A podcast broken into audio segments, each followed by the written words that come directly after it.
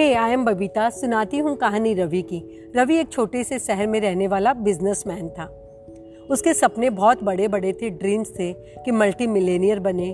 शहर में बहुत बड़ा बिज़नेस एम्पायर उसका हो, लेकिन वह बार बार अपनी बिज़नेस स्ट्रीम चेंज कर रहा था। उसे सेटिस्फैक्शन नहीं हो रहा था, सफलता नहीं मिल रही थी। कभी वह कंप्यूटर्स का बिज़नेस कभी फैब्रिक का, कभी हार्डवेयर का, कभी सॉफ्टवेयर का बिज़नेस कर रहा था। लास्ट में उसने गिव अप कर दिया और सोचा, बिज़नेस मेरे लायक नहीं है, मैं जॉब अच्छा कर सकता हूँ। तो उसने अपने एक्सपीरियंस के बेस पे अच्छी जॉब ले ली। जॉब उसे मिल जाती है। जॉब भी वो बार बार चेंज करने लगा, क्योंकि उसे जॉब सेटिस्फैक्शन नहीं हो रहा था।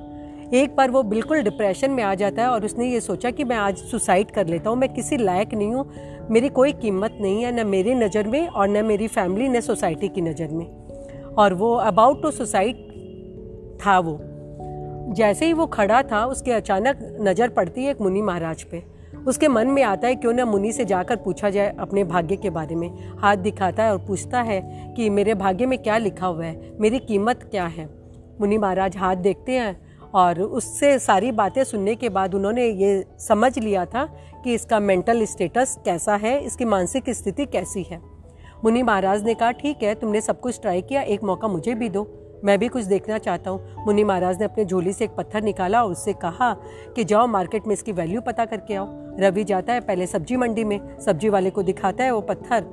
सब्ज़ी वाला देख कर कहता है कि खरीद लूँगा, लेकिन एक बोरी आलू से ज़्यादा नहीं दे सकता। फिर जाता है फल मंडी में। फल वाला देख कर कहता है कि हाँ खरीद लूँगा, लेकिन दस दर्जन से ज़्यादा एप्पल नहीं दे सकता। फिर जाता है सोनार के पास।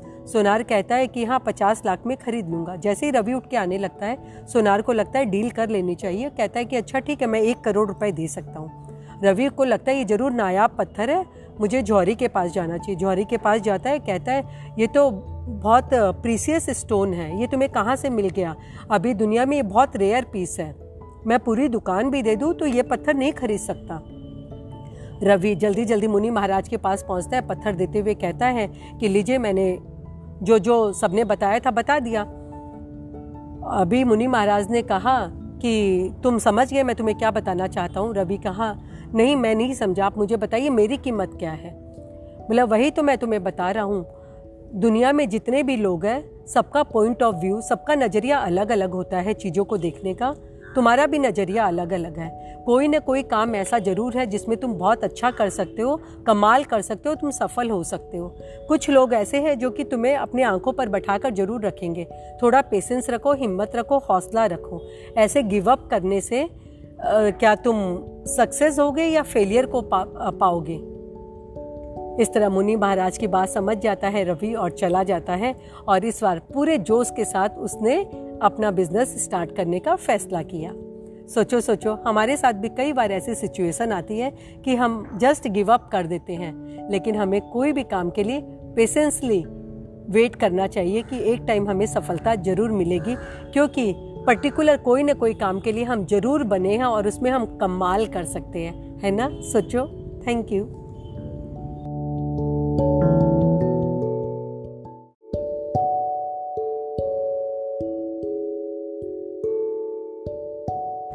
hey I am Babita सुनाती हूँ कहानी मिसेस सिंह की। मिसेस सिंह बहुत बड़े घर को बिलोंग करती थी।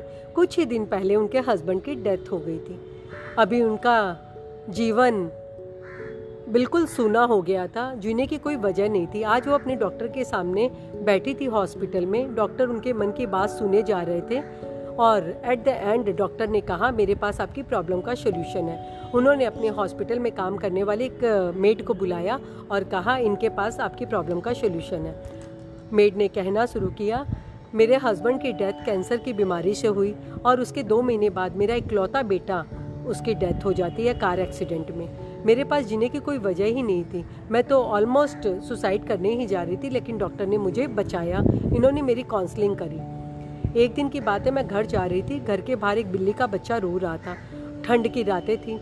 रात में जैसे ही सन्नाटा बढ़ा, उस बिल्ली के बच्चे की रोने की आवाज़ और भी तेज मेरे कानों में आने लगी। मुझसे रहा नहीं गया। मैं घर के बाहर गई और उस बच्चे को उठाकर अपने घर ले आया मैंने ऊनी कपड़े में उसको लपेटा। फिर मुझे लगा, ये भूखा होगा, उसे दूध पिलाया। थोड़ी देर बाद वो बच्चा मेरे पाँव से लगकर सो गया। मुझे इतना सुकून मिल रहा था सेटिस्फैक्शन मिल रहा था कि मैंने इस बेजुबान जीव की मदद की है। तो मुझे इतनी खुशी मिल रही है, मुझे हँसी मिल रही है। तो क्यों ना मैं सेवा को अपना धर्म बनाऊँ, अपना जीवन बनाऊँ, अपने जीने का माध्यम बनाऊँ। और उसके बाद मैं प्रतिदिन एवरी डे लोगों की सेवा करने लगी। मेरे घर के पास में एक फैमिली है, जिसमें एक लेडी है जो बहुत बीमार रहती है। मैं रोज़ उनके लिए खाना बनाकर उन्हें देती हूँ ऑर्फनेज में जाती हूँ ओल्ड एज होम में जाती हूँ हॉस्पिटल्स में आती हूँ, जहाँ कहीं मैं सेवा कर सकती हूँ। वहाँ मैं पहुँच जाती हूँ, पहुँचने के मैं ट्राई करती हूँ और मुझे बहुत सेटिस्फैक्शन मिलता है, खुशी मिलती है, मुझे जीने का रास्ता मिल गया है, जीने की वजह मिल गई है।